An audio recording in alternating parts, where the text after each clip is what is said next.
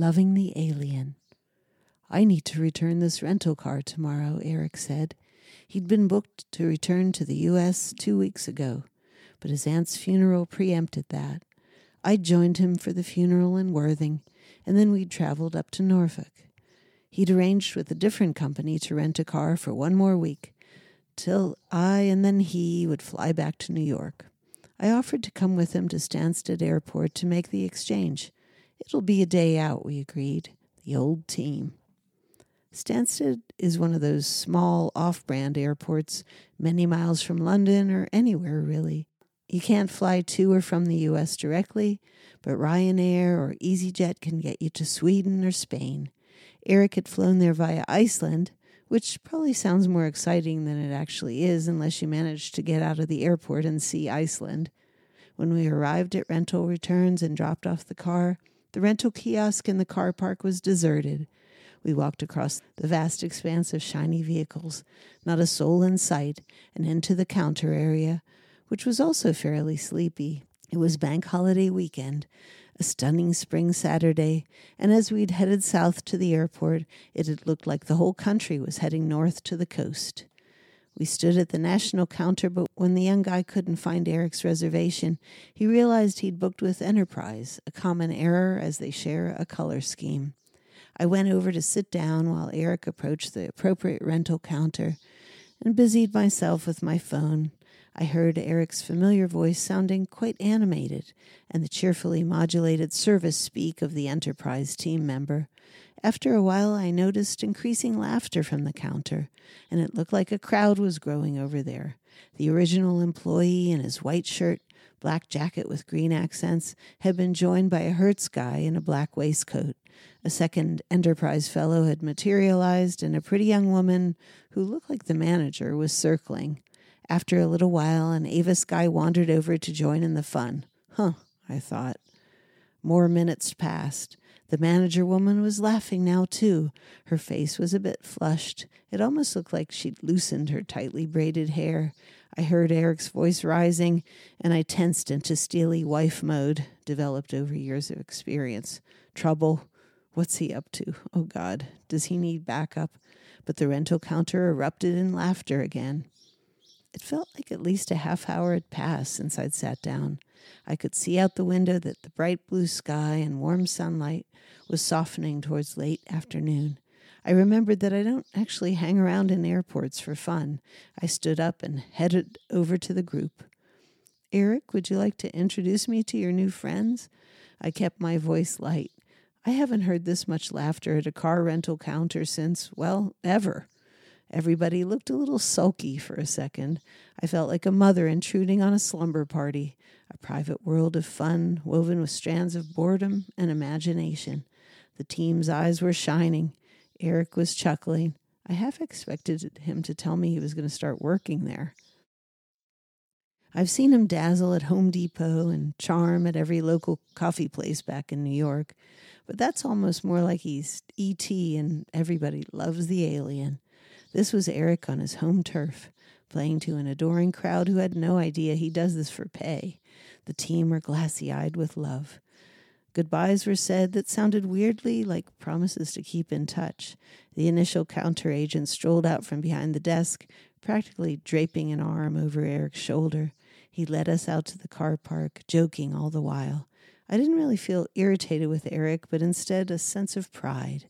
The guy is such a born entertainer, he can make even a drab afternoon working indoors at an airport car rental counter while the rest of the country either flies away to exciting destinations or parties in the sunshine. So much fun you'd wonder why anyone would want to be anywhere else. My husband's new friend looked pleased as he led us to a row of cars. He told Eric he was upgrading him just for being him.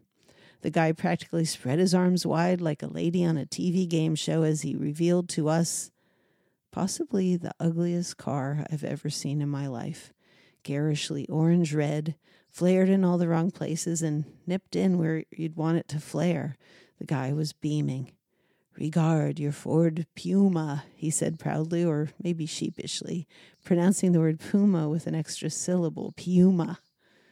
We opened the doors. I oohed and awed about the red top stitching on the black upholstery because, well, that seemed like a nice touch, and I felt like I needed to find something to be grateful for.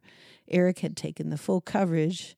If you've ever had an incident renting in Europe or the UK, you might have found out the hard way they hold your deposit forever while the insurance is sorted out. So the usual walk around inspection was perfunctory. I think I might drive it into a wall just to get my money's worth, Eric said, and the guy almost pounded him on the back. Go for it. What sort of deal with the devil had been struck here?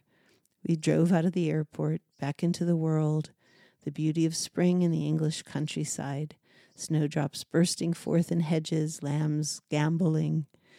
Gamboling? I'm not sure how to say that. Frisky young colts cantering around lush green fields. We laughed and laughed about the fun Eric had had killing time with the car rental gang.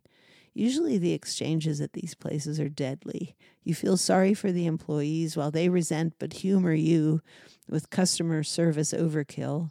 A lot of car rental places have done away with human exchange completely. You check in at a kiosk, never speak to a person, walk out to a futuristic field of cars eerily sitting with motors running, lights on, keys in the ignition, or more often these days, nestled in the cup holders. The cars start at the touch of a button. The price of all the fun, in addition to whatever the car cost, only became apparent as we covered some miles. Used to being relatively low key, my boring but trustworthy Subaru, or subtly cool Eric's old Buick or 80s Cougar. I wasn't sure I was imagining the looks of annoyance or even downright revulsion when we pulled into gas stations or a restaurant car park. I did clock the raised eyebrows of our friends when we pulled up to their house, and the local coffee shop owner who threatened not to serve us if we parked in front of his establishment. Online reviews of the car refer to it as disappointingly ugly and resembling an obese frog. No offense to frogs but it was a reasonable price to pay to see Eric spread the joy and also lay groundwork for what could be a not exactly pleasant but certainly humanitarian way to pass the time in the very unlikely event he ever retires. I think he'd wear that black and green blazer very well. Back in the U.S., yesterday, Eric's phone rang. Enterprise calling from Stansted Airport. As arranged, Eric had returned the car to Heathrow and gotten on a plane back to New York. The guy from Stansted said Enterprise were having trouble locating the car at Heathrow. Thank God he took the full cover. Eventually, they found that hideous Puma and called again to let Eric know everything was okay. Maybe. I think the Enterprise crew at Stansted just really missed the sound of his voice. Packed his bags in the legs, cause he didn't believe in those good old drags. Don't wanna vote for the left wing, for the gotta both to make fly. Just a from Buddy, heading out west. Got his little green card and his bulletproof vest. Gonna old Tube City, where the buzz is the best. On down the line, down the line, down the line, down the line. He was born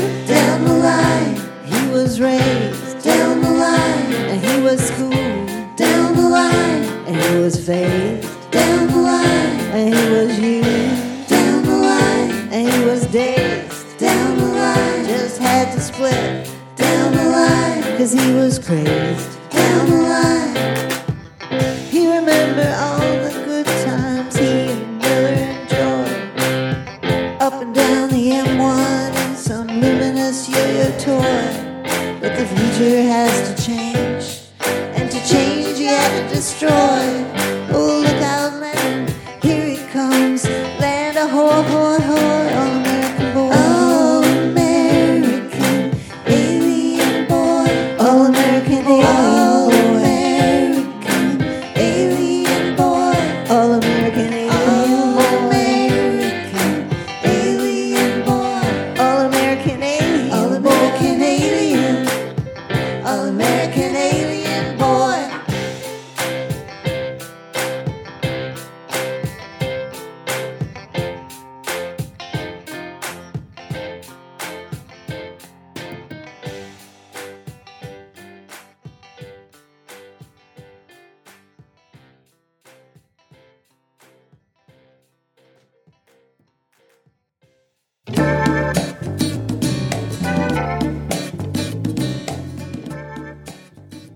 You've been listening to Diary of Amy Rigby.